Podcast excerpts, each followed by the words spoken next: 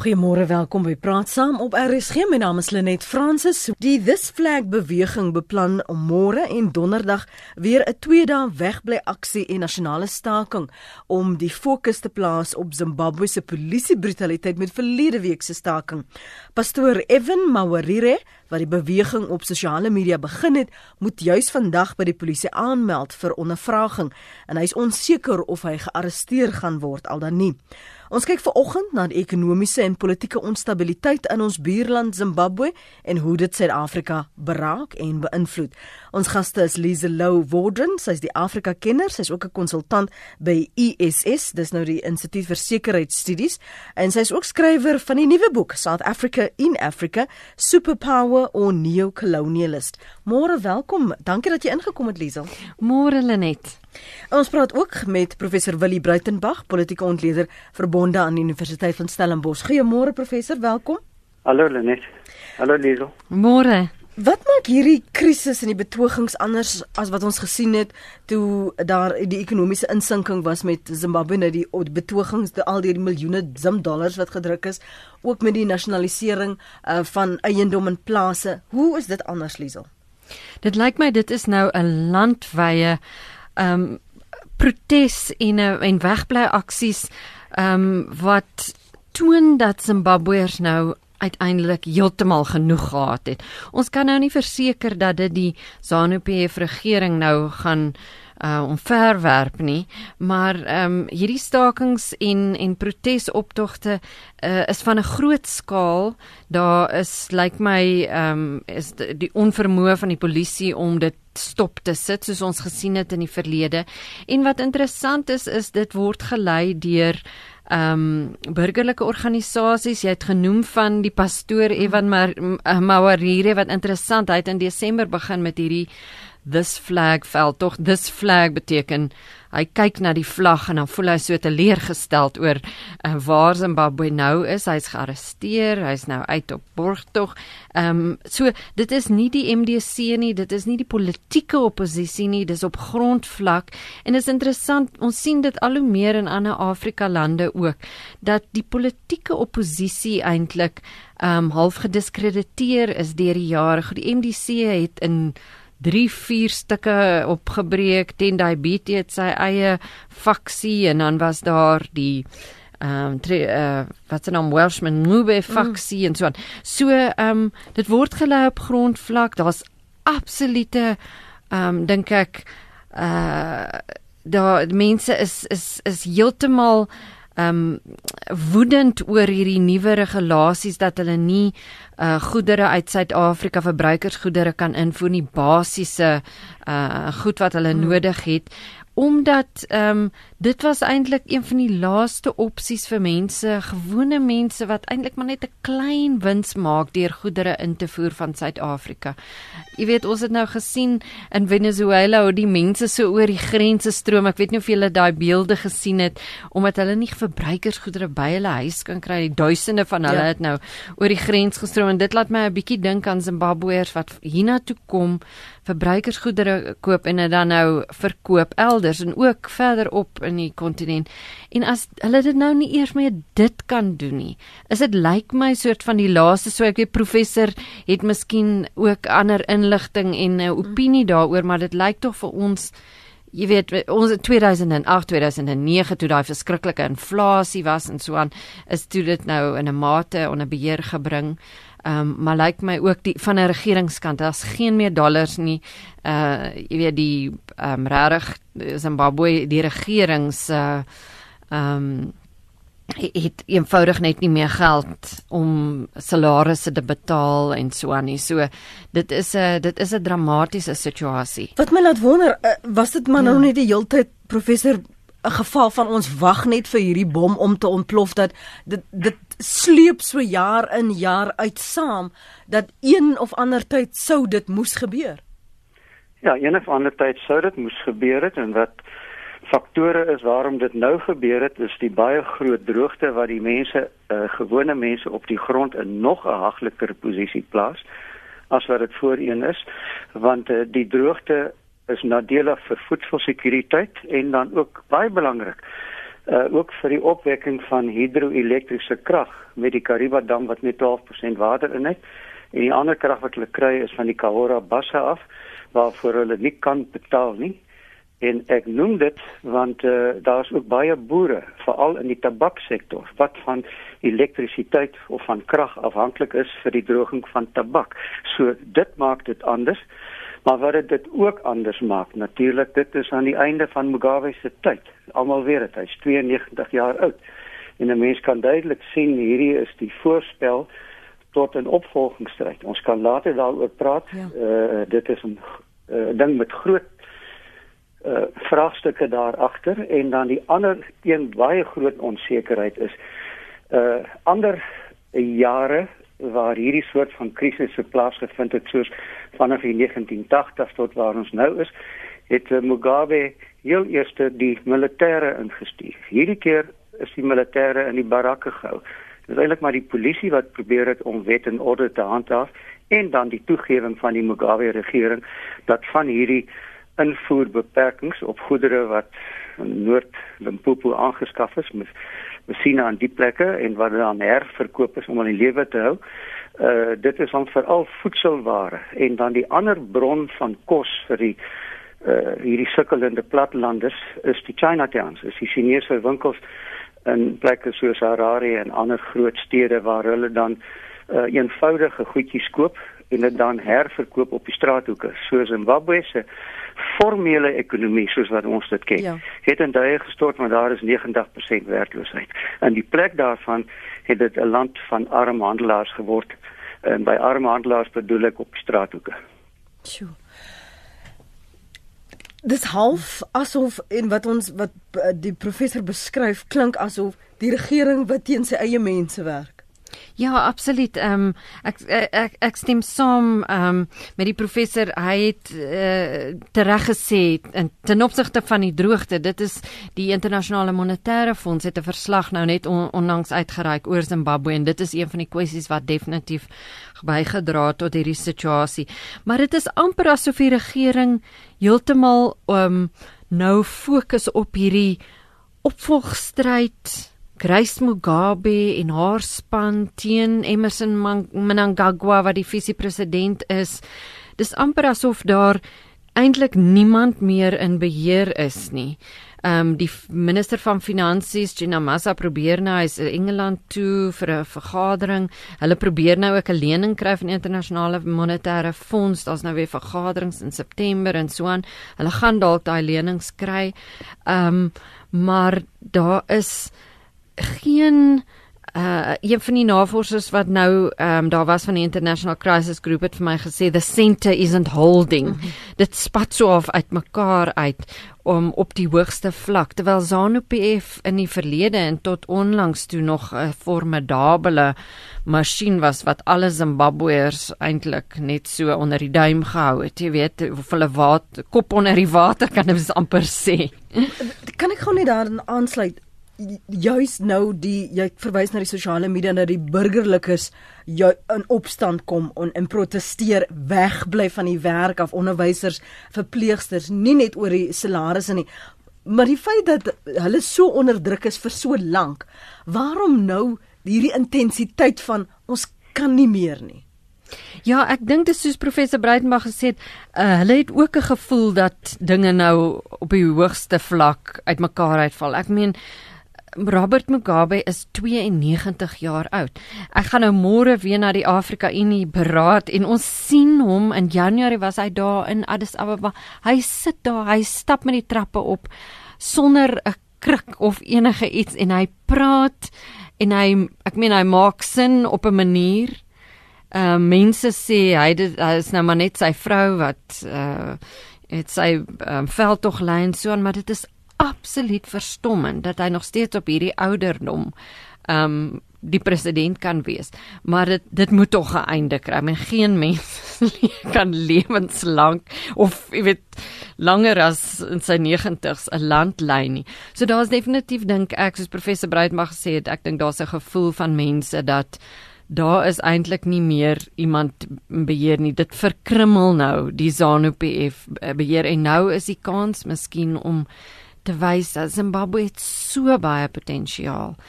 Ehm um, dis 'n land wat eintlik baie vinnig weer op sy voete kan kom.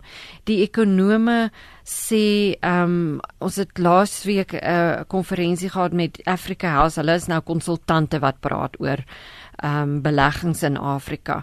En dis amper asof Suid-Afrikaanse beleggers wag op die voorstoep en vir die na Mugabe era en dan sal hulle weer as dinge nou beter gaan. Ek meen daar's ook 'n opsie dat dit erger gaan wees en dat daar 'n periode gaan wees van erge onstabiliteit, maar goed.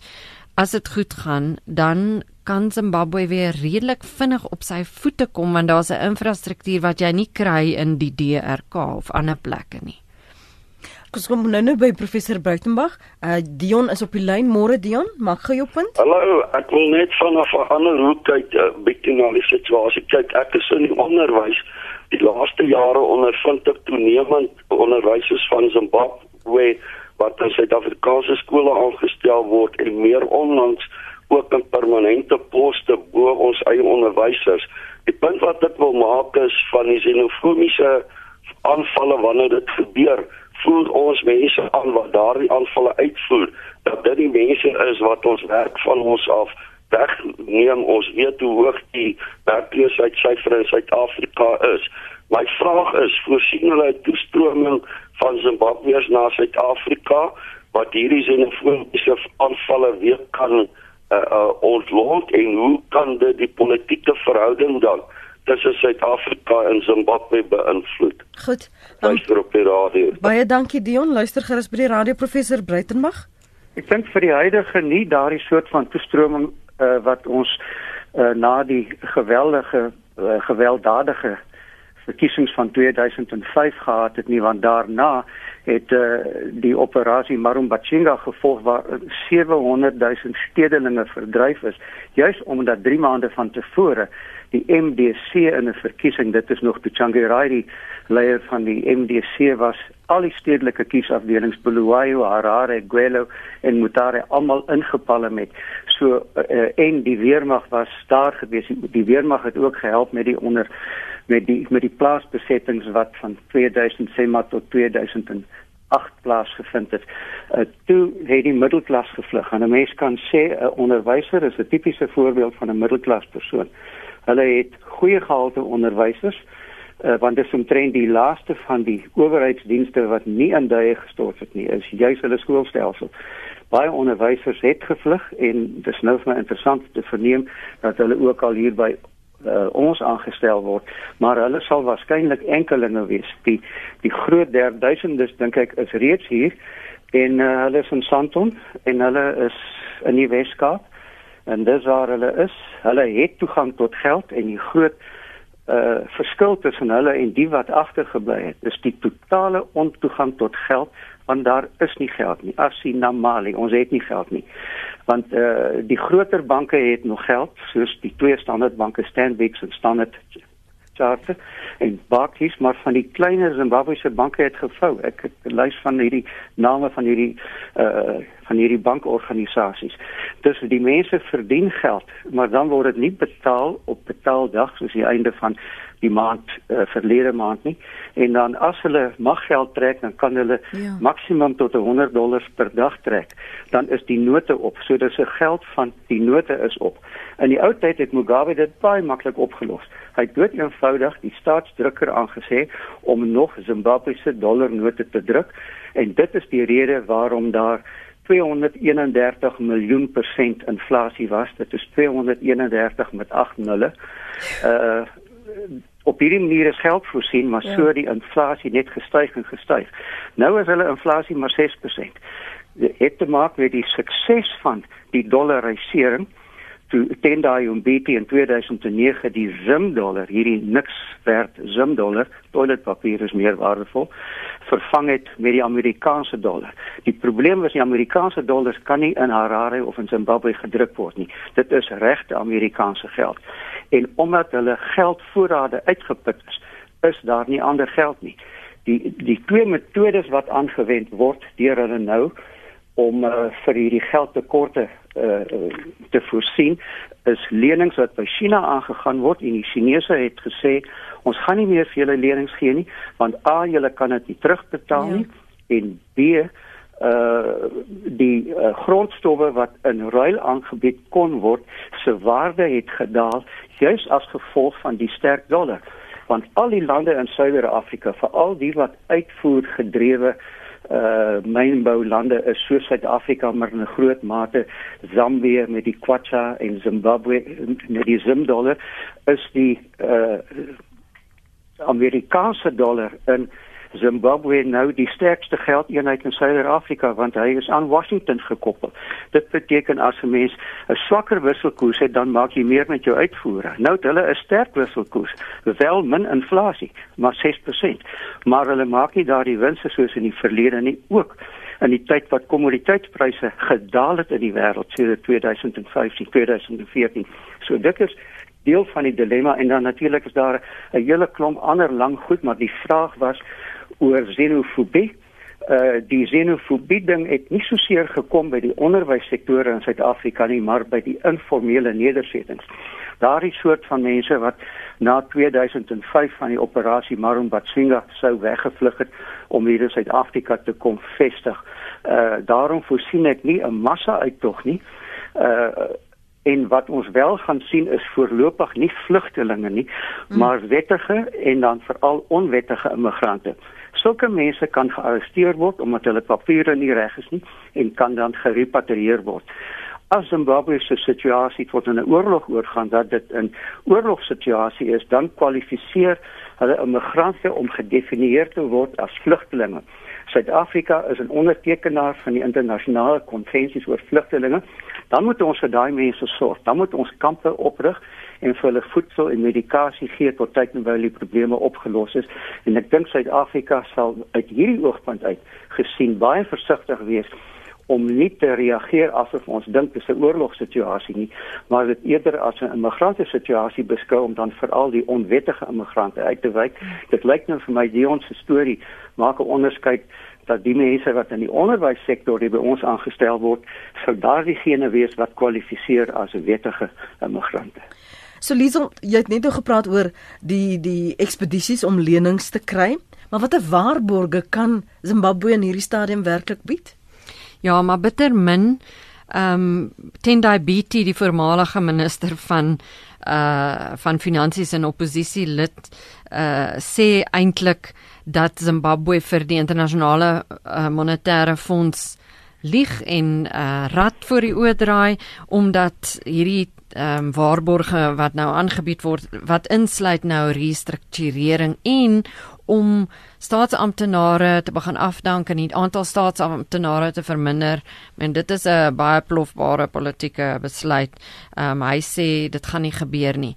Interessant, uh, die hele storie rondom die EMF is blykbaar uh, lande soos Brittanje wat voel dat daar weer um, hulle noem, jy weet hulle praat van engage dat hulle in gesprek tree en hervormings probeer weer bring uh, teweegbring in die mm. Zimbabwe se ekonomie. Een van die kwessies op die tafel is dat Zimbabwe die Suid-Afrikaanse rand dan nou as geldeenheid ehm um, aanvaar en deel word van SACU soos, soos ander lande dat die ehm um, die dollar soos professor Breitmag sê dat vir 'n arm land soos Zimbabwe om die Amerikaanse dollar te gebruik is eintlik onsinnig amper maar vir Zimbabwe om die rand geldeenheid te gebruik aan te neem uh, sal so ehm um, 'n politieke uh, slag wees eintlik vir Mugabe vir sy trots en sy eer.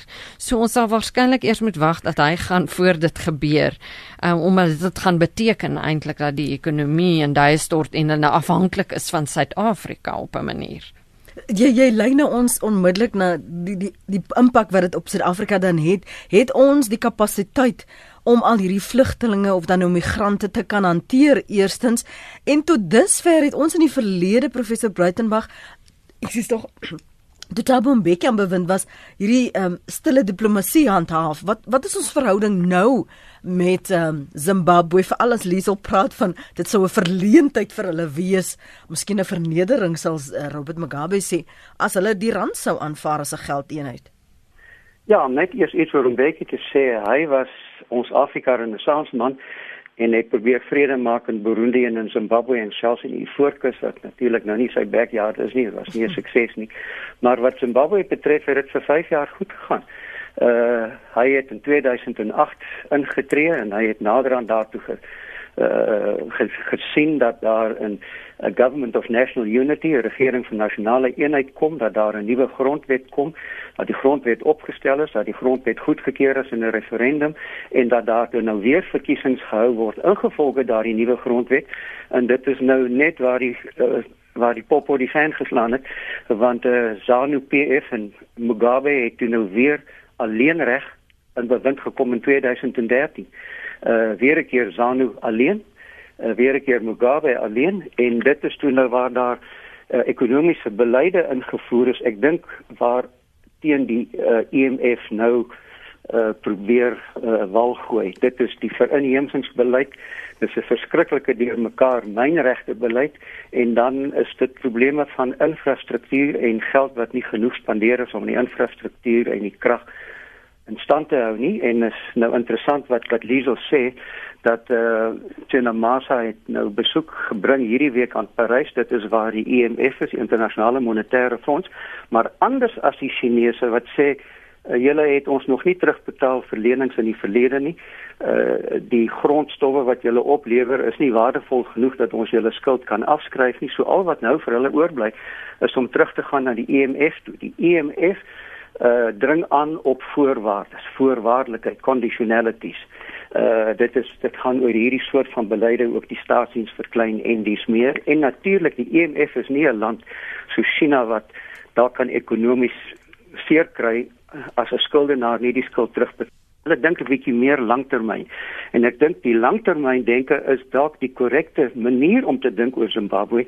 Want Robert Mugabe is 92 jaar oud. Die post-Mugabe bedeling moet een of ander tyd begin aanbreek en ek dink dit is waar op Suid-Afrikaanse maatskappye wat hulle lippe aflek vir Zimbabwe aandink, die post-Mugabe tyd wanneer dit ook al mag wees.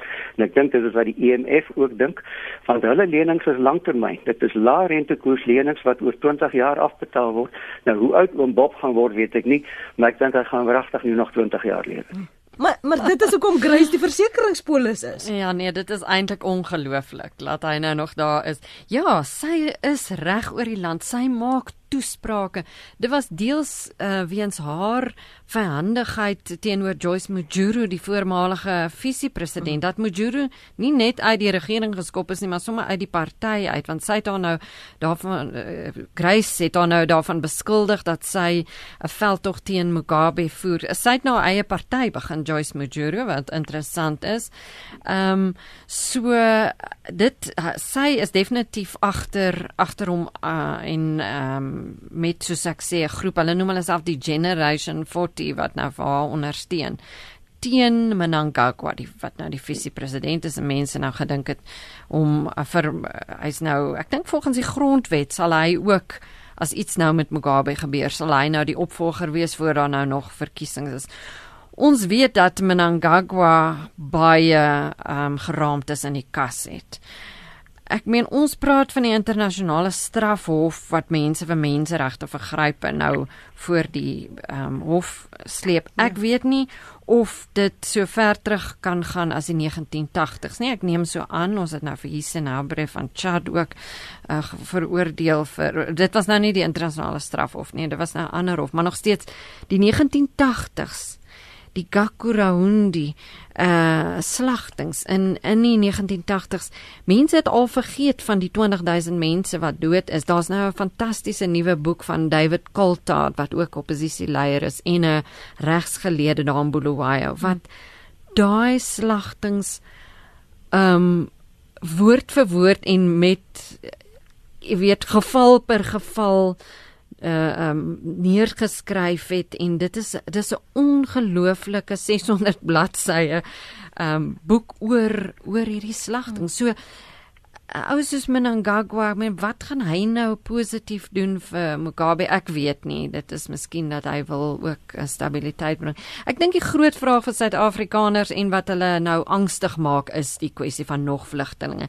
Ek stem saam met ehm um, professor Breitenberg, die wat kon vlug in die laaste 15 jaar eintlik nou sedert daai eh, grondhervormings begin het in die 2000 wat die ekonomie en mekaar laat tuimel het.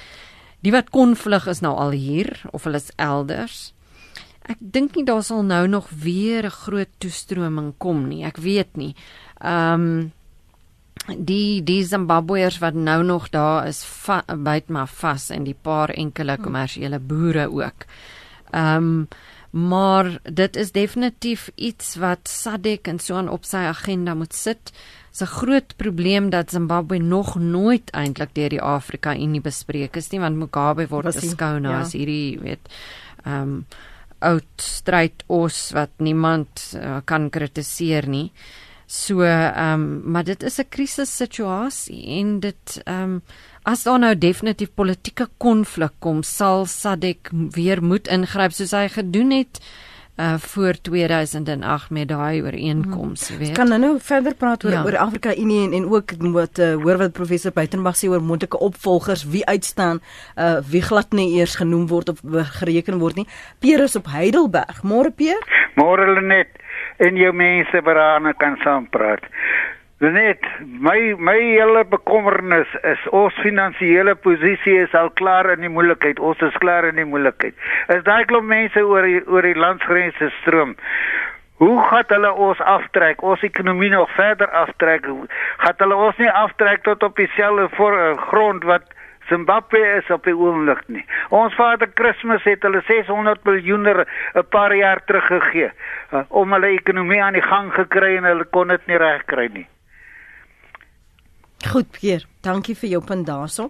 Uh ook ek, ons kan nou nou verder praat oor die ekonomiese impak en in ehm um, veral ook as Suid-Afrika ehm um, die die die verskillende prosedures vir ons rot geraak deur hierdie um, invoerbeleid, die uh, handelsbeperkings daarso. Kan nou nou daaroor gesels. Ek wil net verder gou net hierdie gedagte oor moontlike opvolgers vir um, Robert Mugabe verder met jou bespreek, professor Breitenberg. Wie anders kan oorweeg word veral as uh, Liesel sê die die mense het hulle vertroue in selfs die oppositie politieke oppositie verloor ja die oppositie is versplinter vir die redes wat uh, Liesel nou nou genoem het veral in Tambara en uh, uh die NDC man Changirai wat die uh, uh wat die oppositie gesplit het en Mugabe kon reeds in 2005 uitgestem gewees Simba Makoni nie in die uh uh tot die presidensiële verkiesing toegetree het nie want hy het toe genoeg stem op hom te trek dat Mugabe nog in die tweede ronde kon stem en wen.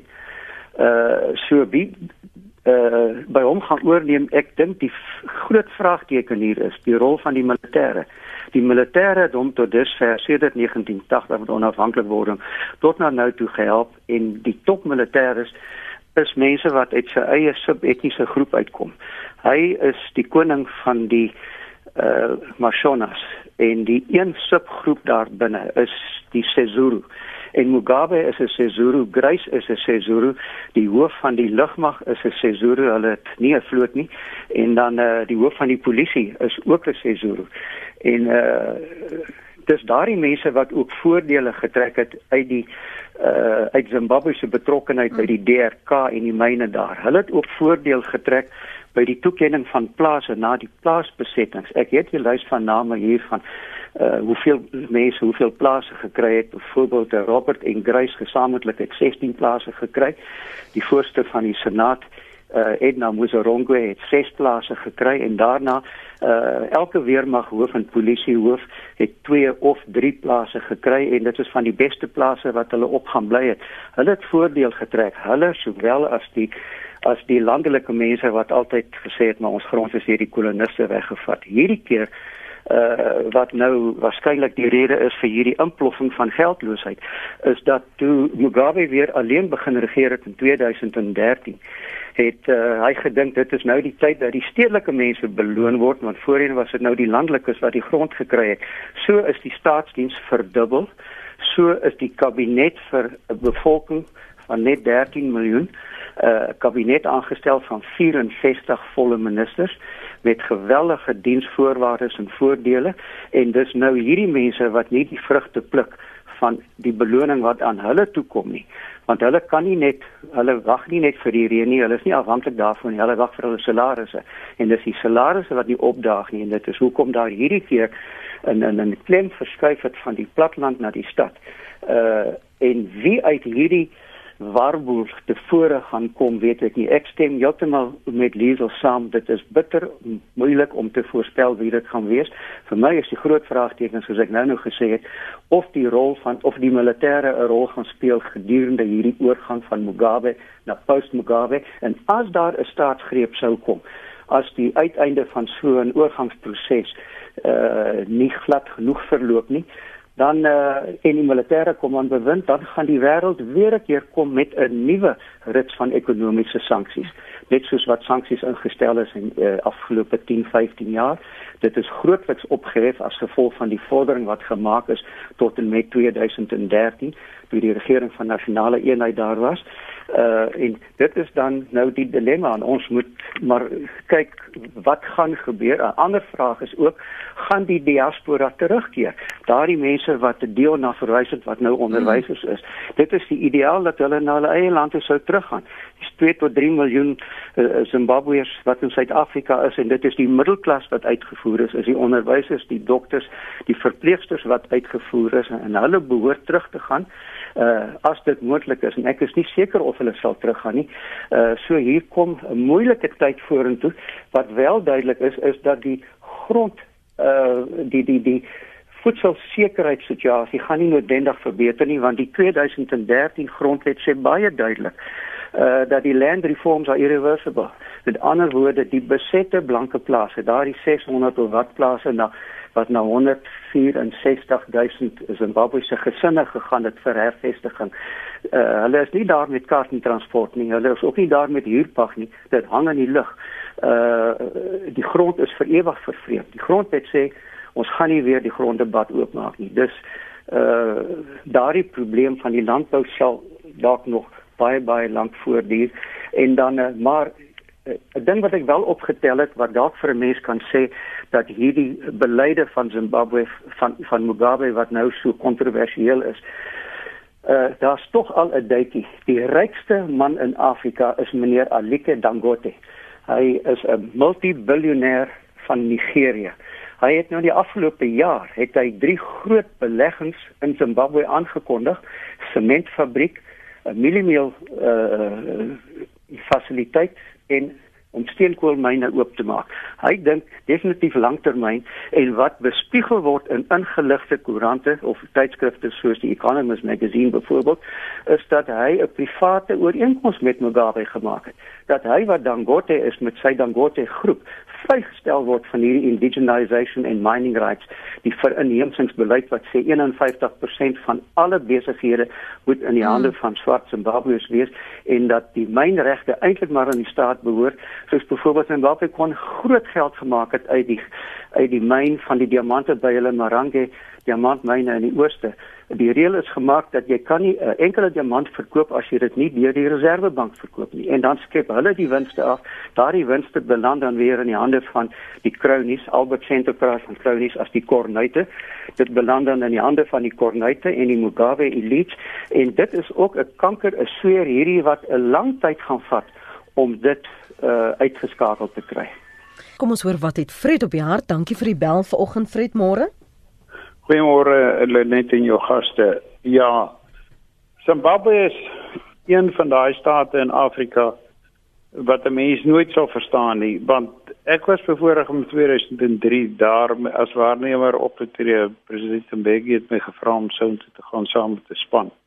En dit is die land met die wonderlikste potensiaal in landbou en verskillende dinge en ek dink dis waarom hierdie ryk Nigerië daar belê het. Ek het gesien wat die potensiaal is. Maar solank Mugabe aan bewind is, sal daar niemand maar niemand volgens sy beheer wat hy toepas ooit kan oorneem by hom nie. Want ek nee as jy nou kyk die afgelope week, was daar omstande opstande in Zimbabwe hoe dit hanteer. presies die teenoorgestelde as wat ons doen in Suid-Afrika. Hy aan, hy vat net niks van enige uh, opstandigheid nie. Net soos in China, ek meen dit raak net stil en dit verdwyn. Nie soos in Suid-Afrika waar daar net oor gepraat word en gepraat word en niks gedoen word nie. En die hele ding is net die weermag en die polisie beskerm hom so met daai vergoedingspakkette van plase en allerlei dinge. Dat daar niemand het 'n kans as 'n oppositielid nie. Ek het destyds lank met Morgan Changarai gesels. En hy het vir my gesê op alle gebiede word dit net vir jou so moeilik gemaak. Laat selfs jou koerant, jou oppositie se koerant word van die van die paaie af verwyder om nie verkoop te word nie. Daar was sekere punte gewees as jy nie die staatskoerant agter in jou kar gehad het nie. Die pakkies waar ons gery het, dan kon jy nie daardeur ry nie want dan het hulle jou afgetrek en jou geondervra. So dis 'n tipe van 'n diktatorskap wat hy daar het wat hy's 'n baie baie baie ek het hom persoonlik ontmoet in sy uh, by sy huis in sy uh, vergadersaal. Hy's 'n baie baie intelligente mens. Moet hom nie onderskat nie. Hy word verban hier by die Afrika Unie oral. Maar hy wie sit voor in die banke as die uh, vergadering begin, hy is daar. Goed. Hy kom net oral in. Hy's te slim vir die mense met wie hy deel. Baie dankie. Dankie Fred daar uh, met, oor sy ervaring toe hy in uh, vredeswaarnemer was in in Zimbabwe in Lekmen 23. So Liesel, nou professor Breitenberg praat van hierdie intense korrupsie, die hoë vlak korrupsie. Ons praat oor hierdie handelsbeperkings. Moet SADC ingryp al dan die Afrika Unie. So so watter hoop is daar dan vir Zimbabweërs? Wat moet gebeur om 'n verandering te sien? Ek dink Suid-Afrika kan op die kort termyn wel 'n bietjie druk uitoefen, uh veral hierdie regulasies van die van die oorgrenshandel. Die minister Nkwana Mashaba het verlede week gesê, um, Suid-Afrika kan vir Zimbabwe in gesprek tree met Zimbabwe omdat daai goedere ook ander lande soos die DRK en Zambië en ek seker Botswana en so aan ehm um, affekteer. So hulle kan dit oor daai boeg gooi. So op 'n kort termyn kan daar 'n klein bietjie gesprek uh, in gesprek getree word. Hierdie Suid-Afrika kan hierdie EMF ehm um, lenings en so aan ondersteun wat miskien op 'n kort duur dan nou salarisse sal kan betaal. Ehm um, as daar genoeg druk is om die rand aan te neem. Ek sien selfs vandag is daar stories. Ehm um, kan dit ook op 'n kort termyn, jy weet, verligting bring.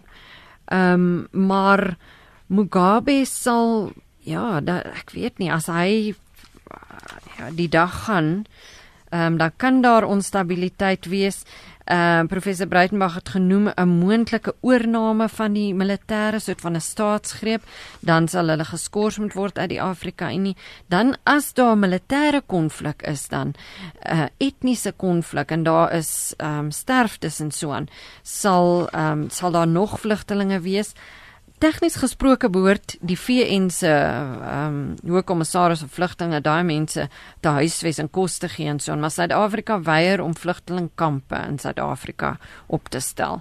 So hulle word soort van geïntegreer in, in die gemeenskap en daar is die uh, gevaar van xenofobie. Ehm um, ek dink net om 'n laaste ding te sê in in die 2000 was Suid-Afrikaanse Suid-Afrikaners en veral boere baie angstig oor die voorbeeld wat in Zimbabwe gestel word. Die feit dat Suid-Afrika niks sê oor daai grondkonfiskering nie. Nou eh, is daar 'n vrees dink ek in Suid-Afrika dat ehm um, 'n etniese klik oorneem. Uh die Sezurus soos professor gesê het, 'n skrikbewind ehm um, uh voortsit daar in Zimbabwe vryheid van spraak onderdruk word wat een van die groot probleme is. Uh, uh die die um, persoon wat ingebel het dan gepraat oor um dat daar geen vryheid van spraak eintlik is in Zimbabwe nie. En dan nou die die korrupsie so ek dink die vrees is in Suid-Afrika Suid-Afrika uh vlugtelinge ja wel onder sekere omstandighede maar uh dis ons buurland. As Suid-Afrika niks sê nie is daar dan so onderliggende ding wat sê ja wel um eintlik om beheer te neem is dit die weg om te gaan. Dit is ek dink die groot vrees en um Suid-Afrika is nog glad nie daar nie want ons het burgerlike organisasies. Ons het vryheid van spraak uh grootliks. Um so maar die korrupsie is 'n probleem Ehm um, so as as Suid-Afrika niks sê nie en nie uh, in dit op die tafel plaas in terme van SADC en so nie ehm um, dan dink ek maak dit mense angstig in Suid-Afrika en mense kan dit verstaan. Liesel, ek gaan jou intussen groet. Jy het 'n ander afspraak. Dankie dat jy vanmôre ingekom het. Ek gaan nog verder praat met professor Breitenberg. Dis Liesel Lou Woodren, Afrika kinderkonsultant by US, ook 'n skrywer van die boek South Africa in Africa: Superpower or Neo-Colonialist. Professor, as hy verwys na vryheid van spraak, die feit dat ons hierdie um, beweging, dis flag beweging sien wat nou weer um, môre en oormôre um, twee dae wegbly aksie nasionale staking um, beplan sê dit dat hierdie 'n beweging is wat jy nie baie maklik baie gou sal kan smoor nie dat dit in van binne die verandering moontlik sal kan kom. Ja, die groot verskil is hierdie mense wat nou staak en proteseer. Hulle is wel nie gewelddadig nie. Uh is uh, as ware binnelanders. Hulle is mense van binne, hulle is mense wat voordeel getrek het uit die ZANU-PF bewind tot nou, nou toe want hulle is staatsamptenare, dokters en verpleegsters en ander professionele mense. Dit is hoofsaaklik 'n stedelike verskynsel waar die mense dan nou uh, hierdie straatsmouse word uh, van die van die produkte wat hulle invoer, maar hierdie protes wat in Zimbabwe plaasvind word gedryf deur die burgerlike samelewing en dit lyk vir my dit kom uit die stede uit en dit maak dit anders, maar uit Mugabe se oog is dit dalk nie heeltemal anders nie want hy is reeds gewoond daaraan dat die MDC wen die stedelike kiesafdelings. Die MDC het sedert 2005 alle kiesafdelings in Harare uh in en Bulawayo en in uh, Mutare gewen en in Gwelo gewen. Uh dis eintlik net in die harde um Shona streke, Mashona land sentraal uh waar die Sezulus is dit is waar Harare geleë is en dan uh, die Midlands en uh, Mashonaland Wes. Uh, Manikaland wat heel in die ooste is, is in die oppositie se kant, sowel as al twee die Matabele streke, Matabele land noord, is die gebied noord van Bulawayo en Matabele land suid is gebied suid van Bulawayo sedert die val van Joshua Nkomo se ou ZAPU uh het faksies uit die MDC daar beheer hmm. oorgeneem maar hulle is ook nou self onderling met mekaar verdeel. Dus uh die die ek ek is nie seker hoe dit gehanteer gaan word, hoe dit nou hanteer behoort te word nie. Uh dit is nog nie 'n militêre opstand nie, maar dit is wel ene ek dink wat groot druk plaas op Mugabe self. Uh ek sou graag wil hoor wat uh, Jacob Zuma in sy privaatheid van hierdie probleem dink. Suid-Afrika het hierdie afgelope tyd hierdie probleem vir my hier hier nothing see nothing. Mm. Uh anders as wat dit in Bekkie die geval sou wees want ek dink uh, Zuma se oë is byvoorbeeld meer op BRICS ingestel en as op ander faktore hier by die huis wat met die plaaslike verkiesing te maak het wat nou oor 100 dae plaasvind. Uh dis daar is 'n daar's 'n onwilligheid aan ons regering se kant om byvoorbeeld duidelik te sê waarvoor hy staan. As iets sou gebeur, sal dit waarskynlik 'n herhaling wees van die soort van Lesotho intervensie waar die visiepresident uh, Cyril Ramaphosa afgevaardig is om met die verskillende faksies in Lesotho mm. te gaan onderhandel wat nie veel verskil van die benadering wat Mbeki in 2008 aangelê het toe hy almal bymekaar gekry het om hierdie regering van nasionale eenheid te vestig en dan nou soos ek nou nog gesê het 'n nuwe verkiesing uh, uit te skryf op die grond van 'n nuwe uh, grondwet en dat uh, ek dink nie hulle gaan nou binne 3, 4 jaar weer 'n nuwe grondwet kry nie. Dus dit sal moet direkte intervensie wees. En Liesel is heeltemal reg. Ons kyk verniet op na SADC, dis die Suid-Afrikaanse Ontwikkelingsgemeenskap om hier 'n daadkragtige rol te speel want ons moet onthou die pas afgetrede voorsitter van SADC was juis Robert Mugabe geweest. Dus hy is 'n gesiene figuur daar, soos wat ek is nie seker of dit Pierre of Fredes wat dit gesê het nie. Hy's 'n gesiene figuur daar en die en die uh Suid-Afrikaanse Ontwikkelingsgemeenskap en die Afrika Unie. En onthou die Afrika Unie on, uh ondervind ook nou 'n bewindsverandering want Nkosi Zana Dlamini Zuma het skielik bedank. Ja. Sy is nie meer die hoofminister van Afrika wat in Addis Ababa sit, nie sy kom huis toe. Ja. En die Australië dink sy kom huis toe met 'n politieke doel uh sodat as die sukses as die opvolgingsstryd hier plaasvind, gaan daar twee buurlande wees wat met 'n post-opvolgingsstryd sit, 'n post-Mugabe in Zimbabwe, 'n post-Zuma hier by ons en ek dink een van die kandidate vir post-Zuma is mevrou Zuma. En net voor ehm um, ons begin vanoggend het Liesel vir my gesê daar's juis nog onduidelikheid oor wie haar gaan opvolg by die Afrika Unie. So daai pos is ook 'n vakant want daar is nog niemand reg duidelik geïdentifiseer nie. So dit gaan 'n interessante paar maande wees wat ons sal moet dop baie. Dankie vir jou uh, insette vanmôre. Op praat saam soos altyd waardeer ek dit professor Bruitenberg. Kan ek net 'n dingetjie sê die jongste economist het 'n artikel geskryf gister dit is nou die Britse blad begging for a bailout. Dit is wat China massa gaan maak by die EMF ek het nou gewonder hoe vertaal 'n mens begging for a bailout. My woord is pleit vir 'n pasella Ek dink dis heel geskik professor mooi bly. Professor Willie Bruitenberg, politieke ontleder verbonde aan die Universiteit van Stellenbosch en ons is ook gesels met Liesel Lou Waldron, Afrika kenner en konsultant by ISS. Baie dankie vir die saam luister vanmôre. Laai gerus die pot gooi af by rsg.co.za.